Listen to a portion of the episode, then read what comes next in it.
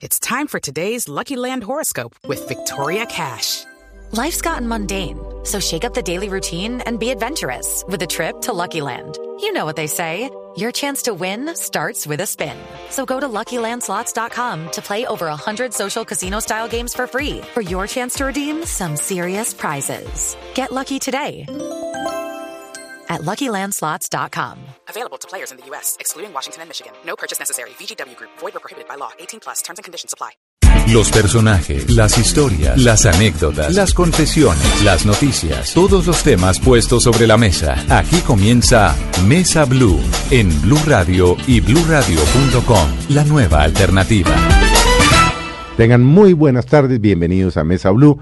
Saludamos a los cientos miles de oyentes que nos acompañan en Bogotá, Medellín, Cali, Barranquilla, Cartagena, Bucaramanga, Armenia, en el Valle, Tunja, Neiva, Villavicencio y por supuesto todos los que nos acompañan a través de sus eh, teléfonos celulares y, su, y sus internet, se llaman ahora, ¿no?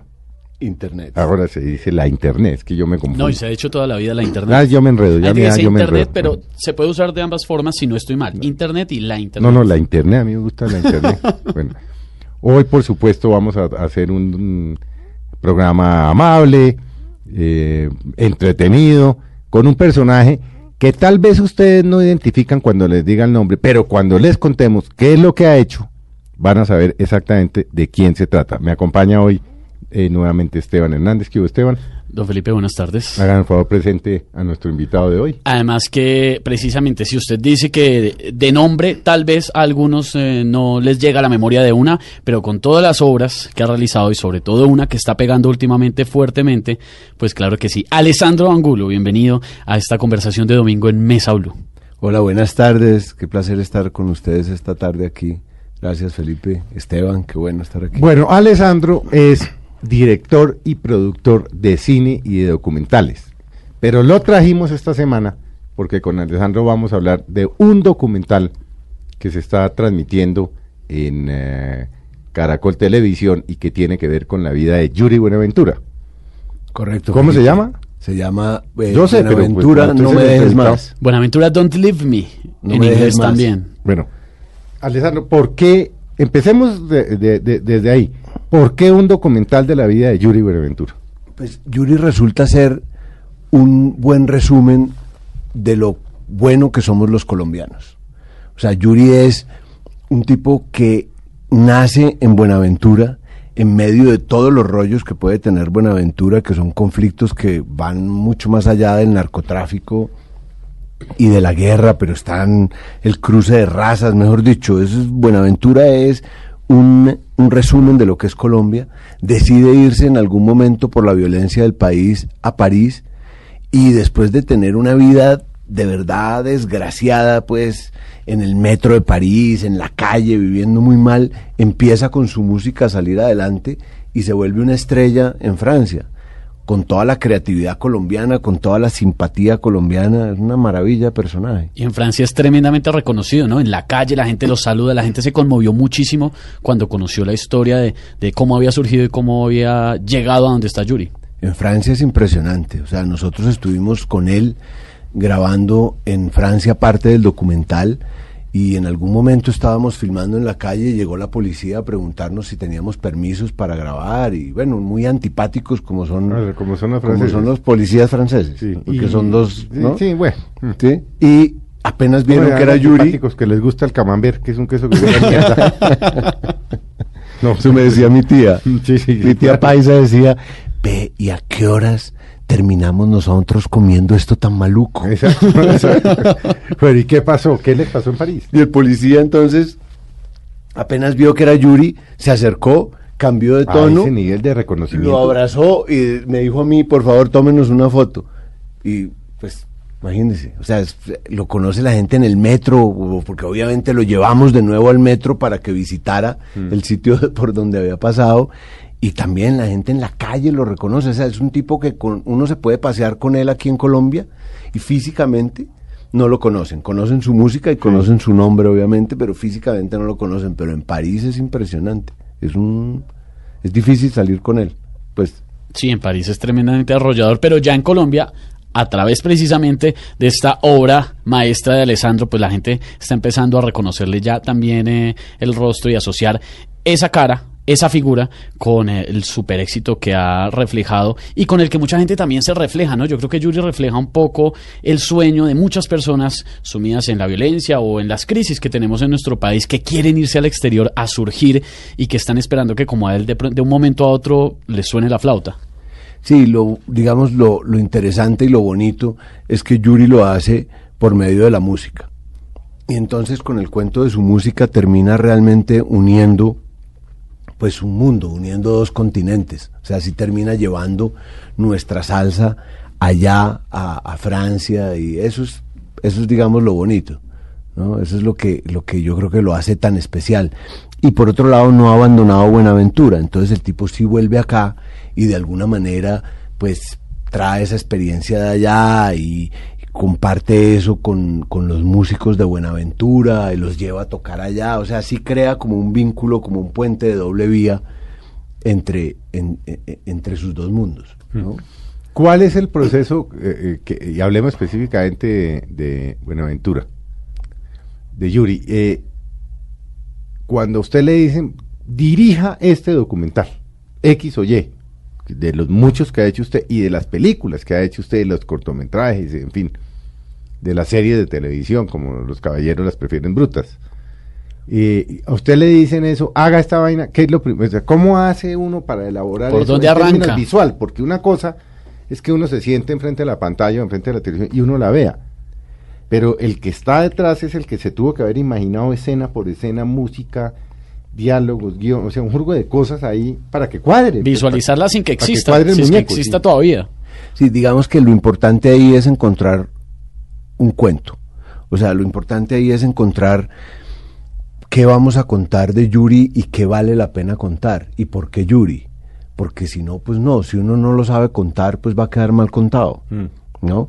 Entonces lo que vale la pena en cada pieza es encontrar pues realmente cuál es esa manera de contar la vida de una persona o un suceso o algo que pasó o una historia de ficción y cómo se cuenta, o sea, qué es lo que hay ahí. En el caso de Yuri, para mí era la historia, más que la historia de un emigrante, era la historia de una persona que realmente logra unir dos mundos.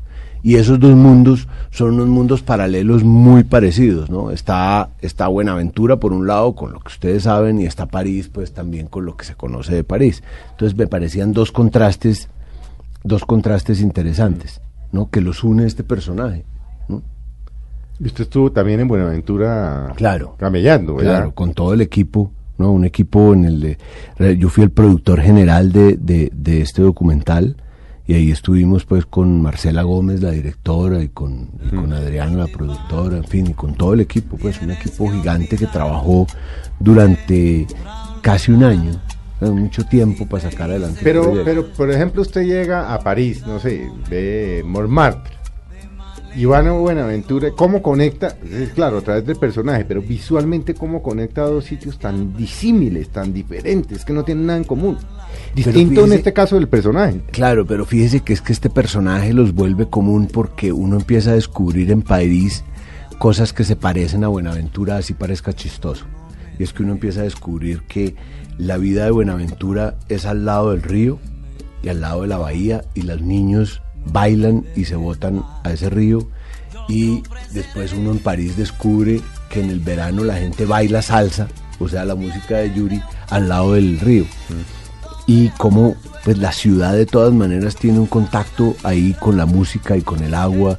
Después se vuelve esencial también lo que hace parte de la vida de él, o sea, era esencial ir al metro y buscar los músicos del metro y ver si dentro de esos músicos había músicos que habían tocado con él y encontramos músicos que habían tocado con él y entonces se vuelve una historia digamos fuerte y un poquito cruel porque uno ve a Yuri que es un tipo exitoso y que ya no está en el metro sino que está en la Torre Eiffel ¿no? Y por otro lado uno ve esta gente que sigue ahí debajo de la tierra tocando música y que pues ahí siguen, ¿no? y cómo fue ese encuentro precisamente cuando fueron al metro, eh, se reencontraron con esas personas que habían compartido con él, digamos, entre comillas, escena, ahí en el metro, en, ese, en esos inicios tan duros, cómo, que hablaron de que, eh, cómo se miraban, cómo se veían, qué sentían de, de verlo a él, que ha alcanzado el éxito y de pronto ellos también anhelando eso. Pues uno siente eso, ¿no? Uno siente por un lado la alegría de volverlo a ver y por otro lado un poquito ese sinsabor de, de ellos mismos mirarse al espejo y decir todavía estamos aquí en el metro. Eso es cruel, eso es duro.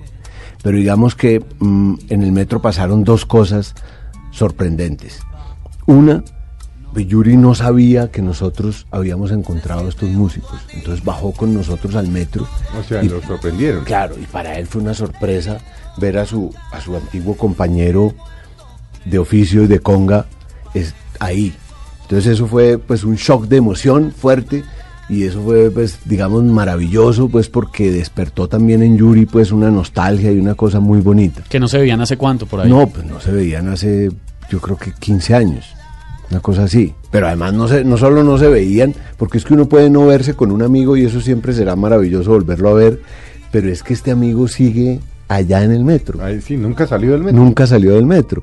En cambio, pues Yuri sí pudo salir afortunadamente y tener la vida que tiene muy merecida, además. La otra cosa sorprendente del metro es que de pronto pasó una, una niña muy linda, una francesa espectacular, lo reconoció y le dijo, usted es el héroe de mi familia y mi papá está cumpliendo años hoy, qué coincidencia, hable con él, por favor. Y entonces Yuri cogió el celular que le pasó la niña y le cantó el Happy Birthday y después le cantó un bolero. Y esta mujer se puso a llorar y estaba tremendamente emocionada. O sea, de verdad, es maravilloso lo que logra Yuri, pero lo que logra la música, ¿no? O sea, es que uno se pone a pensar, y Yuri dice, Yuri es una persona que mide, no sé, uno... Bajito, unos sí, unos 60, 60, sí. exacto, unos 60, flaquito y no sé qué, pero él dice que cuando él canta, él se vuelve un negro de dos metros. Mm. Y es verdad. Y él como negro de dos metros logra mover, pues, un estadio un- y un mundo, ¿no? ¿Por qué, por qué Yuri, eh, cuando llega el momento en que vende 4 millones de copias, toda Francia lo reconoce, por qué un latino llega a tener esa fuerza tan tremenda en un país como Francia y no sucede acá en Latinoamérica? No, yo creo que... En el alguna caso de él, por supuesto, sucede con otros artistas. Yo claro, yo no, no sé exactamente qué pasó ahí. Yo lo que me imagino es que las posibilidades de cualquier persona en Buenaventura son unas posibilidades también limitadas Muy en limitadas. términos de, ¿cierto? Es una vida mucho más dura hablando en serio, ¿no?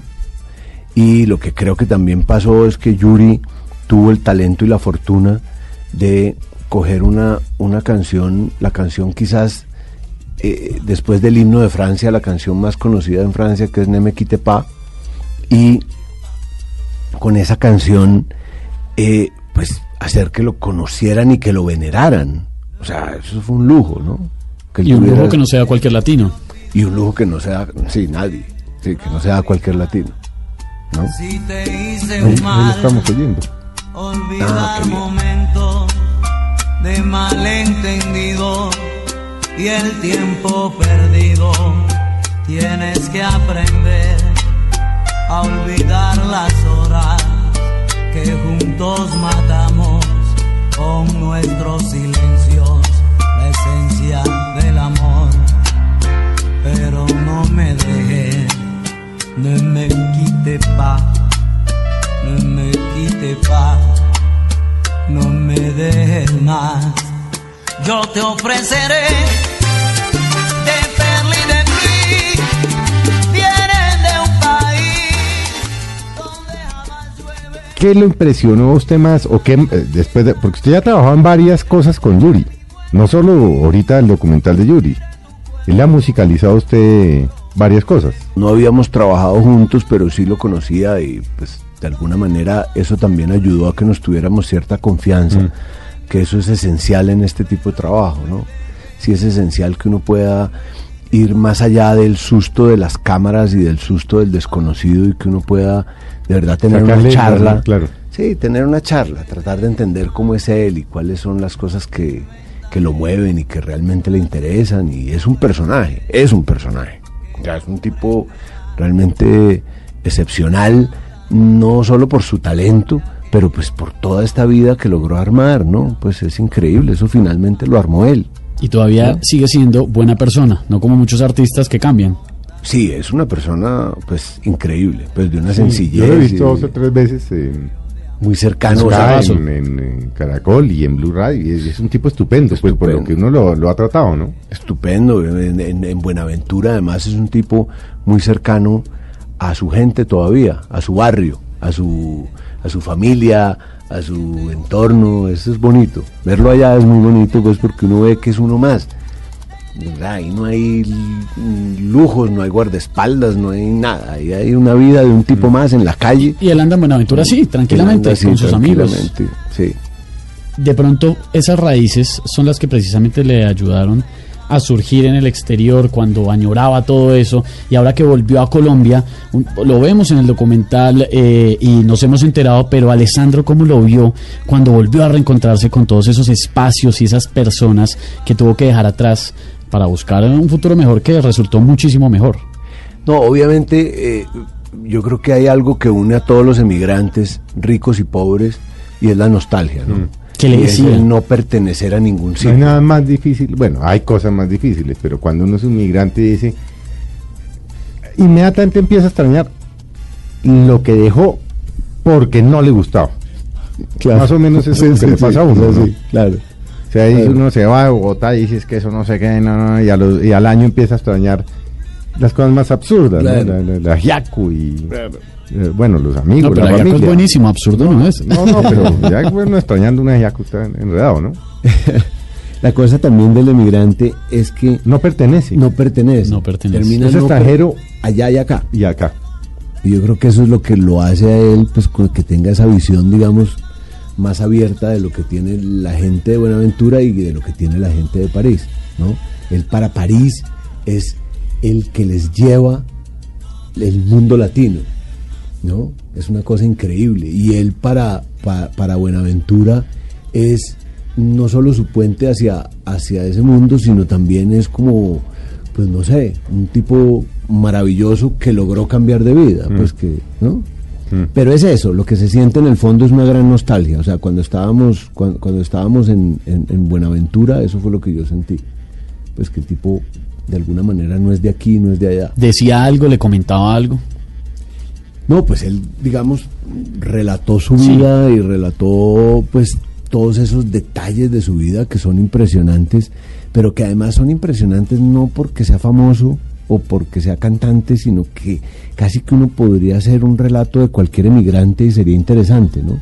Sería interesante, de hecho, ver cómo los emigrantes se parecen, no importa su condición, ni su oficio, ni, su, ni el país a donde van, y terminan siendo casi que un, un país aparte, un planeta aparte.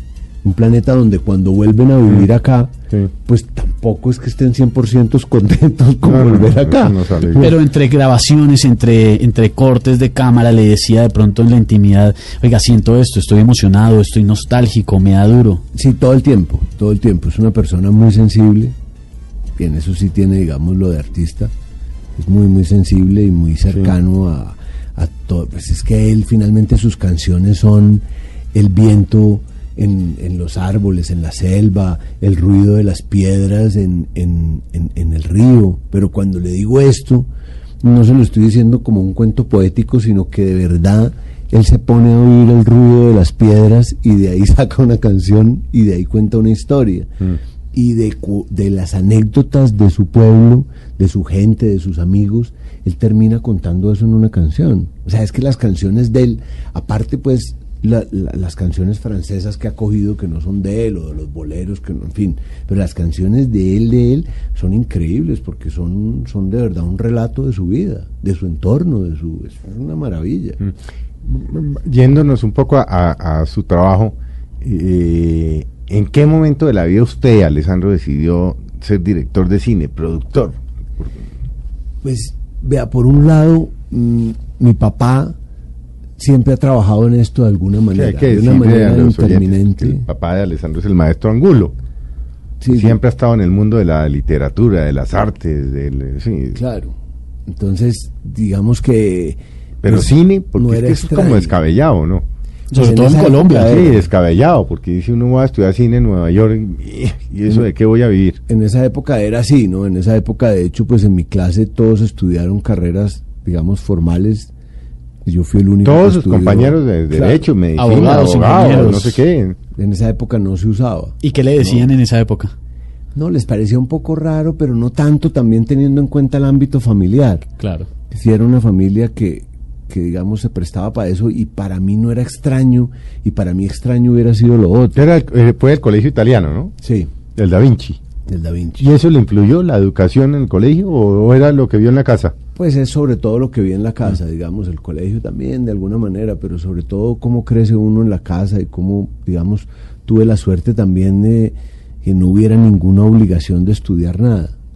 ¿no? En la casa no había una Sí, obligación. no le marcaron nada, una tiene que ser un- Ni una prohibición de nada. Yo Mm. creo que por eso nunca fui ni vicioso, ni fumador, ni nada, porque pues nunca estaba prohibido nada. Mm. Entonces tampoco me interesaba. Entonces a mí me dieron prohibir todo. Porque, porque qué vaina tan berraca. Pero Alessandro, se va usted para Nueva York, que estudia en el School of Visual Arts, eh, en New York University, eh, y es un mundo completamente distinto, y vuelve a Colombia y dice, bueno, yo aprendí en Estados Unidos a hacer cine, a producir cine, pero acá es otro cuento, y de pronto hoy en día no tanto, pero hace unos años eh, tocaba más con las uñas, eh, es una cosa completamente distinta irse a formar al exterior y luego venir a Colombia a producir y a dirigir.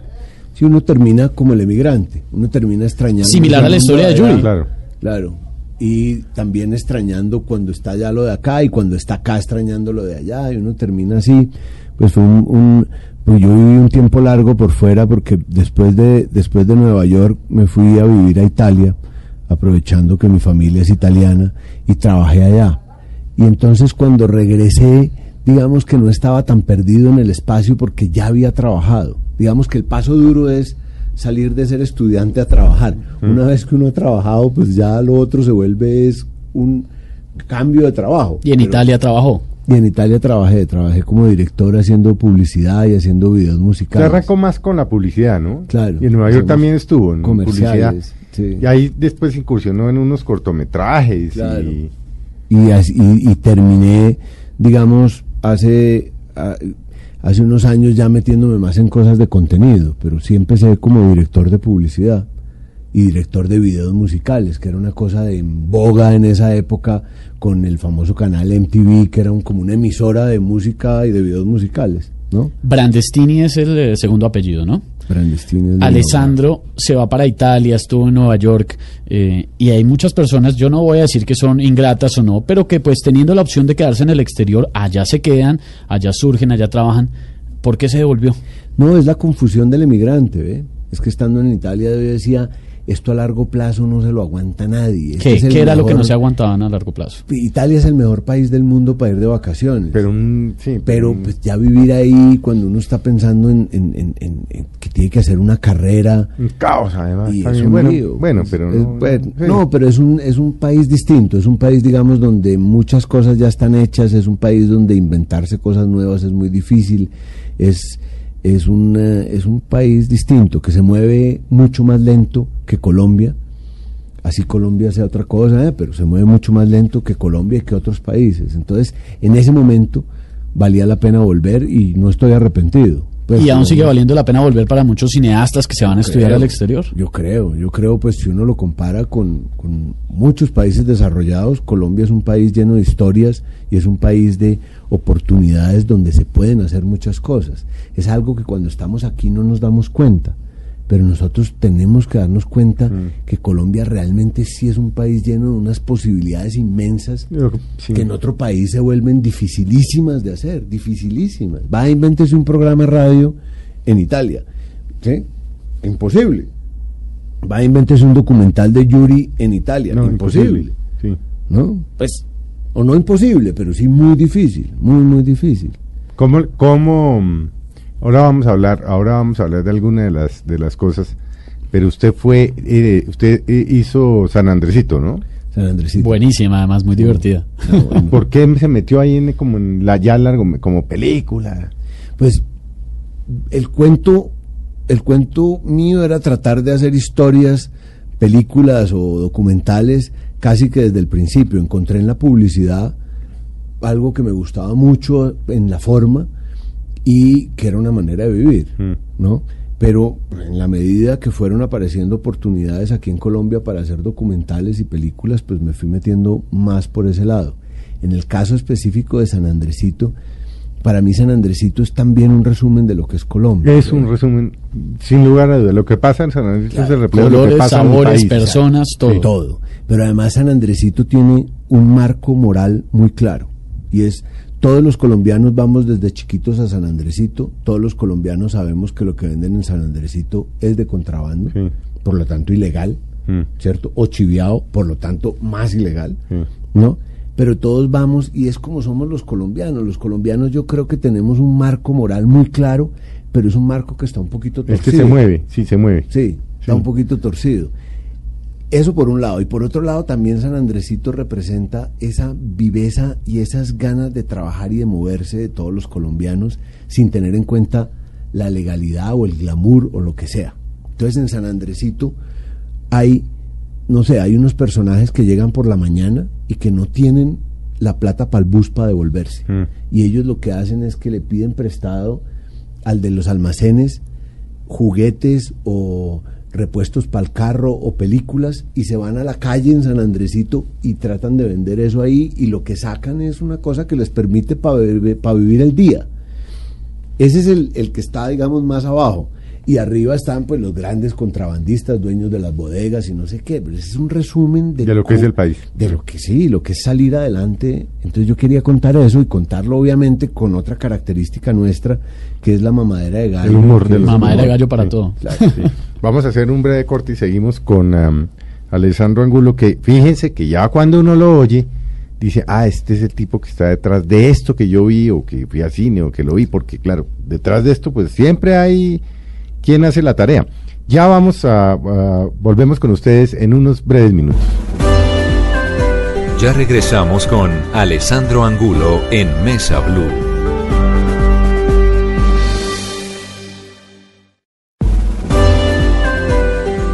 Continuamos con Alessandro Angulo en Mesa Blue. Continuamos en esta conversación de domingo en la tarde en Mesa Blue y estamos con Alessandro Angulo, que es un hombre fuerte en Colombia del tema de documentales, director, productor y que nos está contando muchas historias que no conocemos del mundo del cine, porque en Colombia estamos acostumbrados a la televisión, nos fascina la televisión, la radio, pero el cine viene en crecimiento y sobre todo la producción y la dirección. La Sociedad del Semáforo, Bluff, San Andresito, son esas obras fuertes que ya acá en Colombia lo han dado a conocer. Sí, Esteban, mire, todo eso pasa por una cosa que uno pensaría que no puede pasar en Colombia. Y es, hace 10 años sacaron una ley de cine. Mm. Y esa ley de cine, contra todo pronóstico, funcionó. Pero además esa ley de cine es el ejemplo de cómo de verdad, cuando el Estado se propone algo, de verdad lo saca Lo adelante. saca adelante.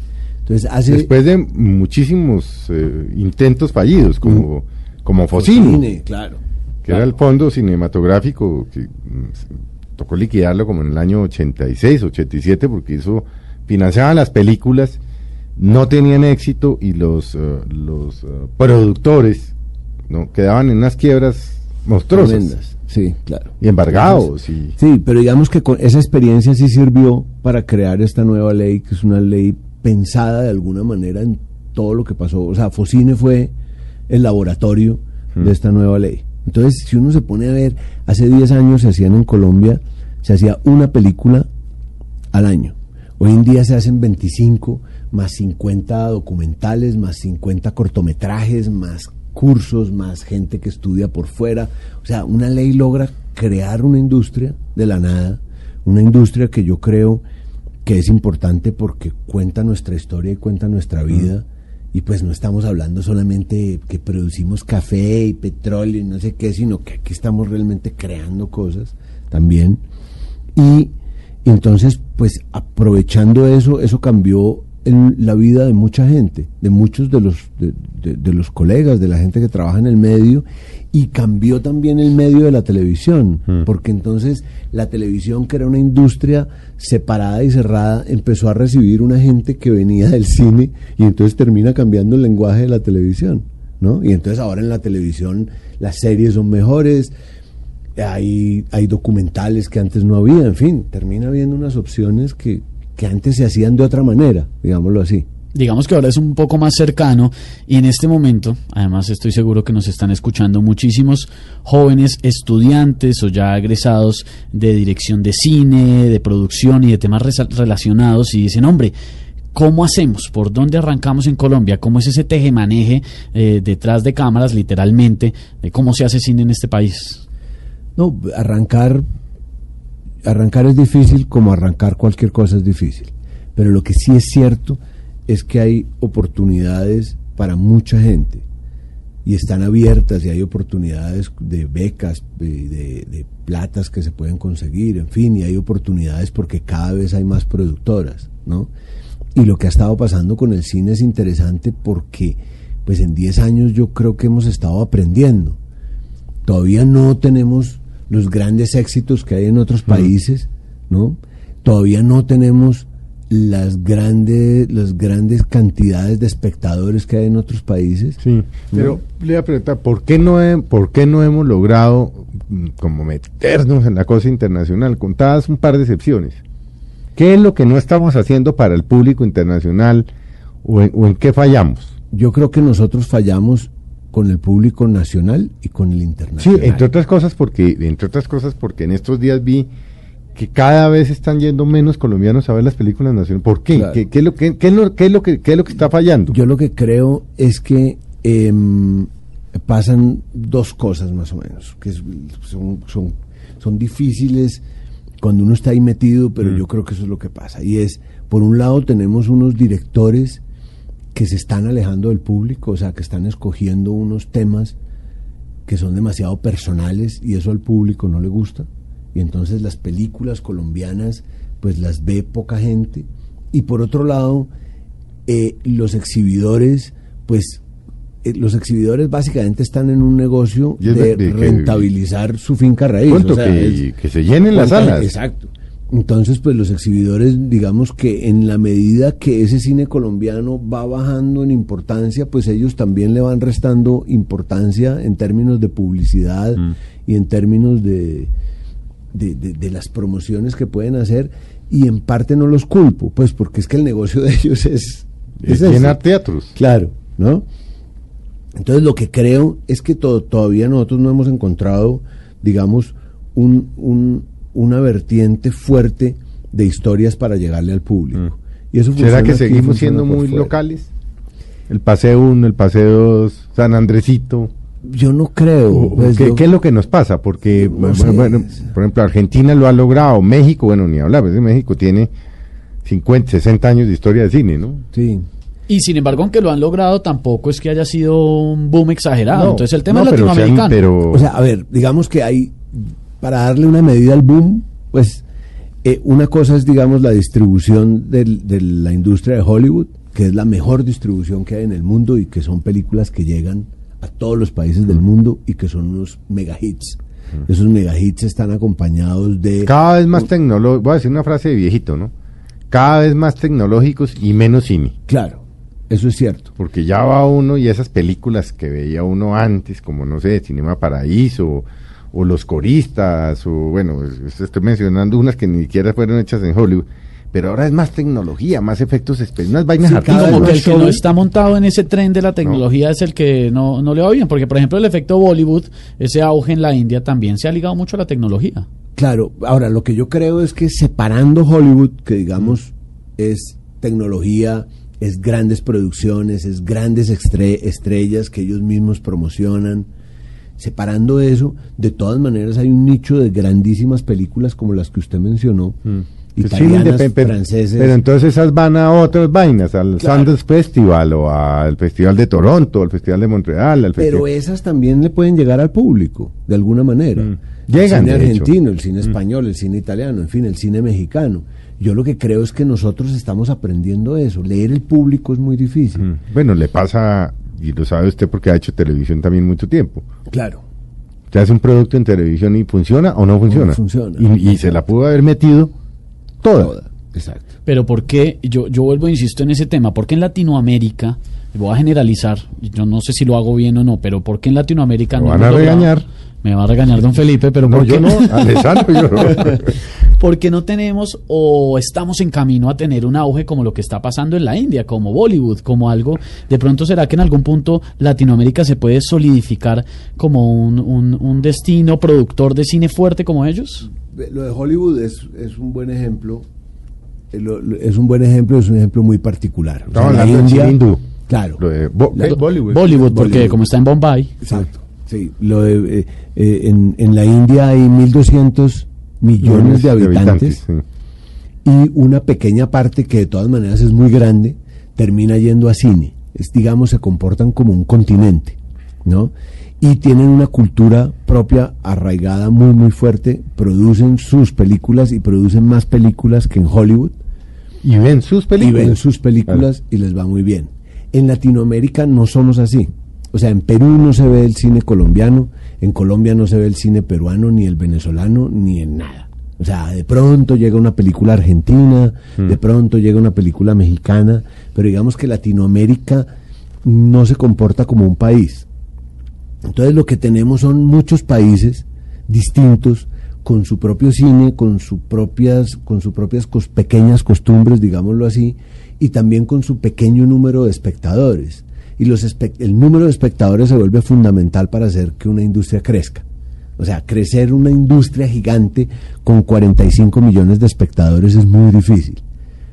Para que la industria crezca acá, sin duda, tiene que conquistar otros países. Mm. Y en eso estamos. Lo que pasa es que aprender una industria desde cero es muy difícil, ¿no?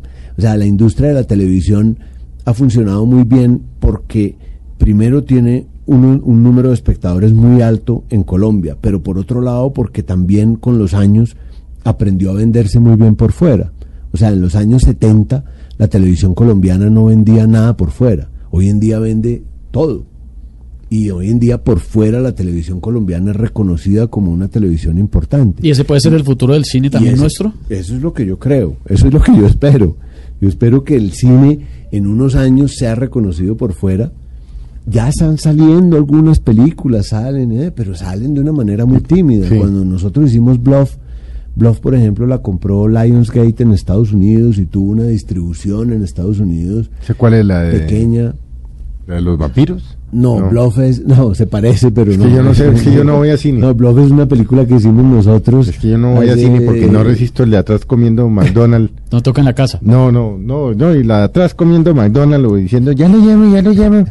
Pere, pere, no sé qué, entonces yo pues, me mortifico, entonces no es voy. que desde ahí empieza el problema cultural de ir a cine. Nosotros no tenemos la cultura de ir a cine y comportarnos con lo que eso No, representa. Apague un celular, póngalo en vibrador. No tenemos esa cultura. Por eso no vamos a festivales tampoco de cine. Bueno, pero yo creo que también ir a No, pero cine es espérese, otra ¿cuál era cosa, Bluff? es Es que es sabroso, Bluff. es- Seguramente habrá miles de oyentes que no saben Que qué era preguntando Bluff. sobre- es una película muy, muy divertida que le fue muy bien eh, con, eh, con Federico Loruso, con Víctor Mayarino, con Carolina Gómez, ¿no? Una película con, con Verónica Orozco y tuvo mucho éxito, Tengo que buscarla. ¿no? Se la voy a pasar. Sí, pásemela Le va a pasar, porque... le va a gustar mucho, ¿no? Esa película se vendió muy bien por fuera.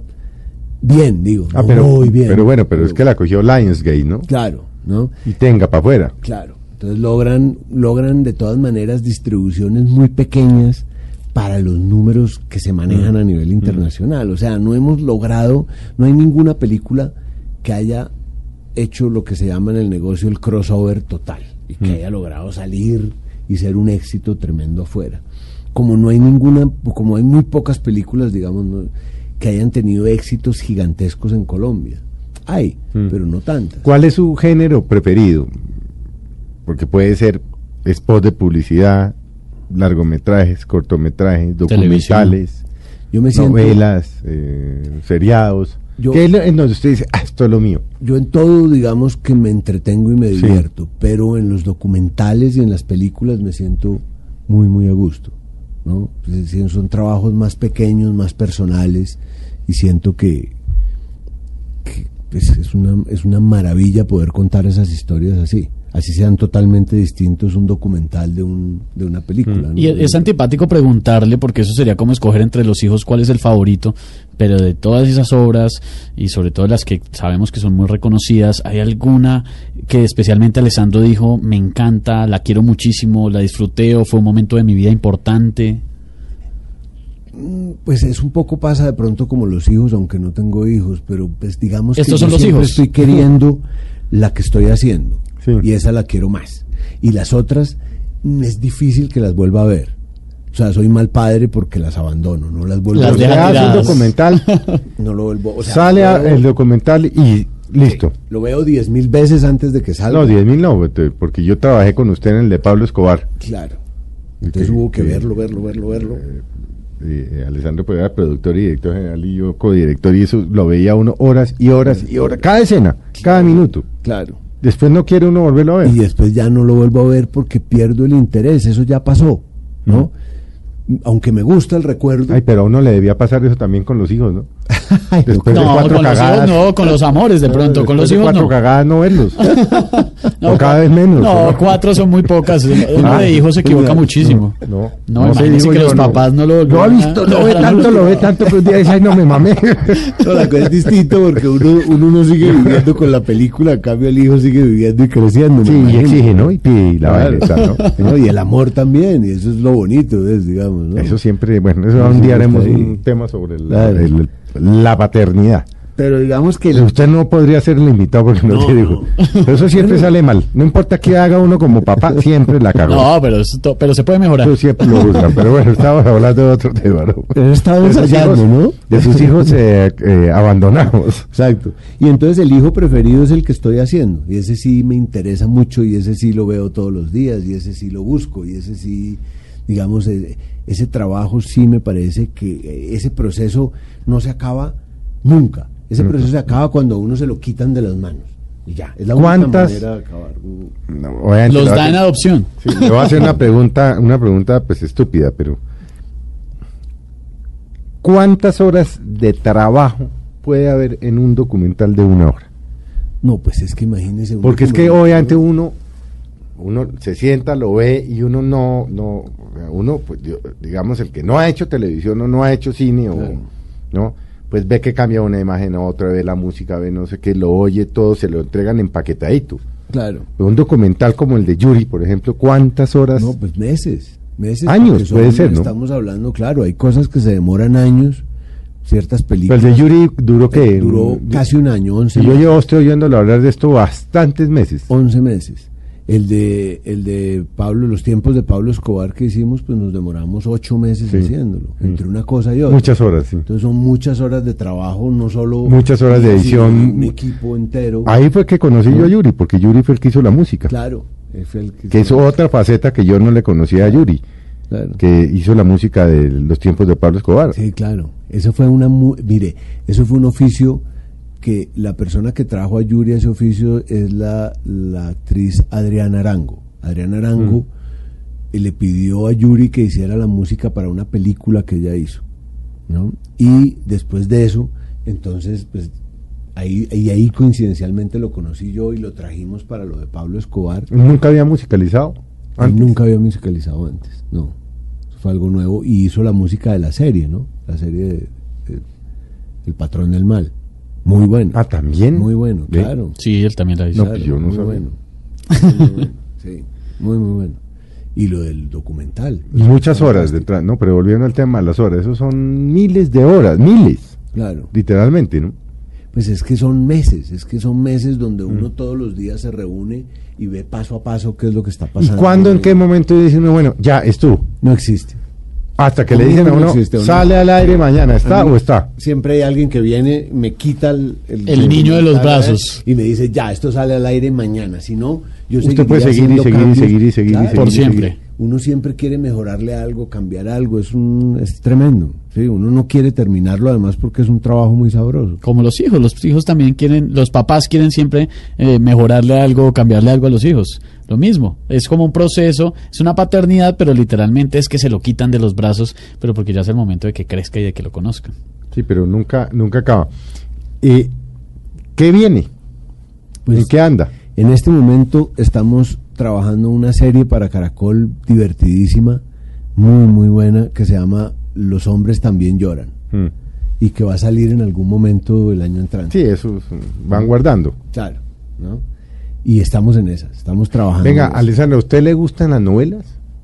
A mí me encantan las Porque novelas. no ve que muchos de los directores y esto es- dicen, no, que las novelas es un género ahí como medio chimbo y no sé qué. y no". No, en ¿Cuál es el encanto de las novelas en nuestra cultura?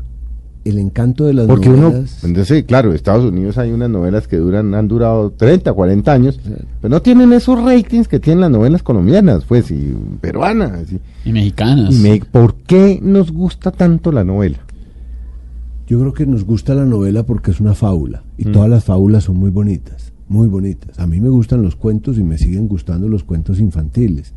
Y cuando yo era niño y veía telenovelas con, con, con, con la nana que me crió, con Lastenia Rubiano, pues a mí me ¿Se gustaba. llamaba ese la nana las tenias? Las Tenia Rubiano. De milagro no se llamaba las tenias rojas del porrazo, ¿no?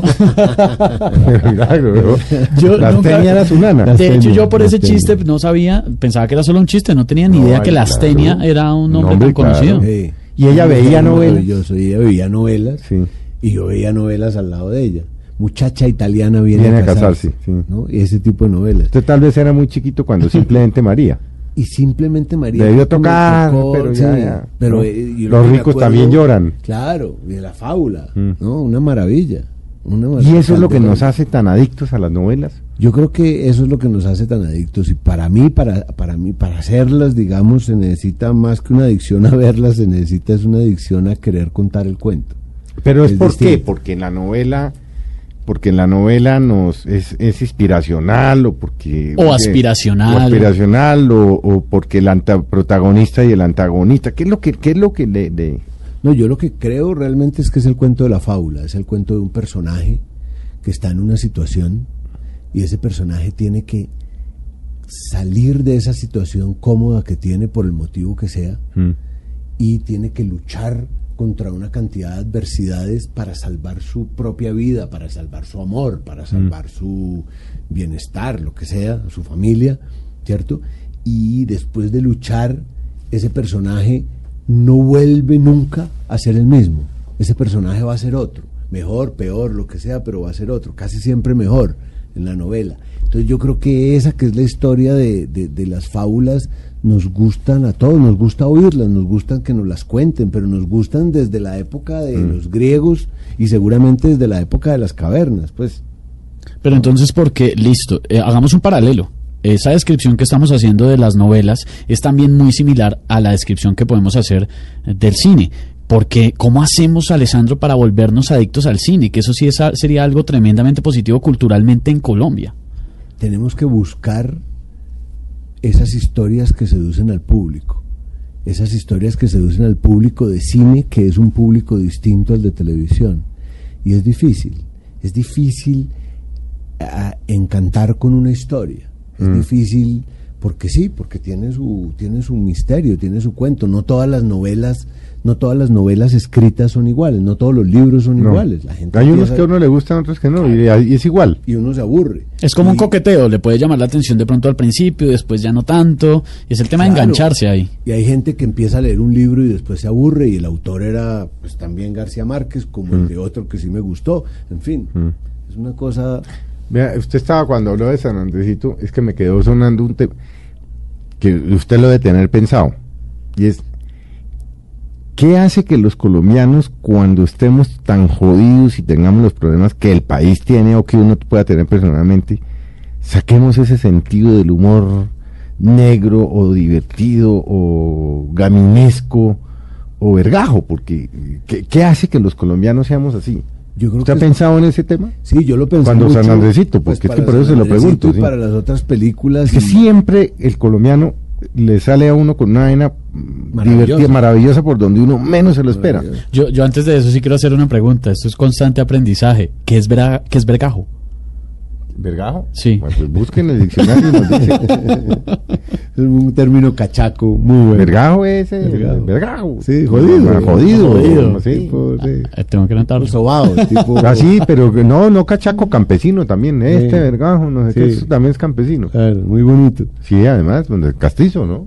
Castizo. Yo lo que creo es que, a ver, yo de eso no sé, Mm. pero mi teoría. No, por eso le es pregunto que- cuál es su de- teoría, porque yo ese tema lo pienso y lo repienso y lo repienso en las circunstancias cotidianas de mi vida y siempre le sale a uno con una vaina, alguien con una vaina que uno se muere, se muere risa. Y por lo general los, los, los estudiosos, pues digamos, eh, de este tema o le- los que les gusta opinar sobre estos temas, dicen que es el escape, que ese es el escape que nos queda de, de tanta vaina que nos pasa todo el tiempo, pues escapémonos y riámonos de la realidad. Sí, yo lo que creo es que en todo el mundo hay excusas para tener un escape y en todo el mundo la situación es difícil, de una manera o de otra. Y que en Colombia también es difícil y en Colombia sencillamente uno siente que se mama más gallo o que ahí es más chispa eh, se- porque, porque aquí la situación es menos solidaria.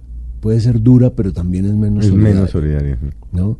Yo siento que aquí sí vivimos una cosa de exclusión muy fuerte Mm. que de pronto no se vive igual en otros lados. Y lo que siento es que al, al- en, en los otros países, al buscar tener una vida más políticamente correcta, de alguna manera minimizan el humor, porque Mm. es que el humor necesita vergajería. Vergajería, sí. Obvio, Sí. necesita poderse burlar del de al lado. O de uno mismo. ser- claro, o de uno mismo, Mm. ¿no? Entonces sí necesita ser jodido, necesita de alguna manera reconocer el defecto del otro o, de- o reconocer lo que es el otro. Cuando uno tiene una situación de... de- de- Tal vez, la, en parte lo que usted dice, la exclusión y tal vez ese odio permanente característico de muchísimos de nosotros, que es que no la pasamos odiando. Claro, Entonces siempre tiene uno a flor de piel la vergajería para el de al lado. claro, claro. Y es la manera, digamos, de poder decir las cosas sin que lo maten, Mm. porque se la digo en parte en chiste. Sí, sí, sí, sí. ¿No? sí. Es un mecanismo de defensa a su vez. Claro. Que igual, claro, ¿No? permite decir la verdad, pero, pero ahí medio entre chiste y chanza. Somos Claro. un país vergajo. Obvio, exacto. Un país vergado. Usted no sabe qué es eso. No, pues aprendí no lo hoy. puede decir. Aprendí que somos vergajos. No, de todas maneras, no es un ajo. No, no, no. no. no. Para que lo tenga claro. Claro. Bueno, pues Alessandro, la verdad, fíjense ustedes, eh, los que nos han acompañado hoy en Mesa Blue, es que lo que les decíamos al principio, uno dice, bueno, Alessandro Angulo, ya saben, es el hombre que está detrás de muchísimos de los documentales, de las películas, de las producciones que vemos nosotros en, pues, en los teatros, en televisión, y que pues es el que logra poner en una sola pieza lo que está totalmente repartido en todas partes. O, ac- o acabo de hacer una mala definición. No, por favor, acompáñeme siempre para que usted defina lo que yo hago, porque es que No, no, suena es que muy yo no bien. sé Para que lo edifique. Suena muy bien. No, eso, a mí, eso a mí del cine y la tele se me dificulta enormemente. Bueno, y eh, don Esteban. No, hombre, buenísimo porque no solamente que aprendemos un montón, miren que nos damos cuenta de muchas realidades de nosotros, de nuestro país y el por qué de pronto nos falta dar unos pasitos y estamos tímidos en temas como es, en el cine. Yo creo que la predicción de Alessandro se va a dar y que nos vamos a convertir en Pues una ojalá, ¿no? Eso espero, eso Ojalá, espero yo. Sobre todo usted. No, y podemos, somos vergajos, entonces se puede lograr. Ale- eh, se quedó con la, paga- la palabra. No, me fue buenísimo. Bueno, Alessandro, muchas gracias por haber estado con nosotros. No, ustedes, qué charla tan sabrosa. Usted sabe que esta es su casa, ¿no? Gracias, aquí volveré. Domingo que, domingo que no tenga mucho que hacer, llame y Vengo. Acá almorzamos, la pasamos Sí, sí. rico. Aquí la pasamos rico. bueno, a, a todos ustedes que nos acompañaron eh, hoy, pues muchas gracias. Los esperamos dentro de ocho días en Mesa Blue. Y acaban de tener una muy buena tarde en compañía de sus seres queridos, de la gente que quieren. Y solo recuerden que mañana es lunes, es que solo lo digo, solo lo digo por vergado. Por vergado, sí, bueno. Y ya es diciembre, además. Tengan muy, muy buena tarde todos ustedes.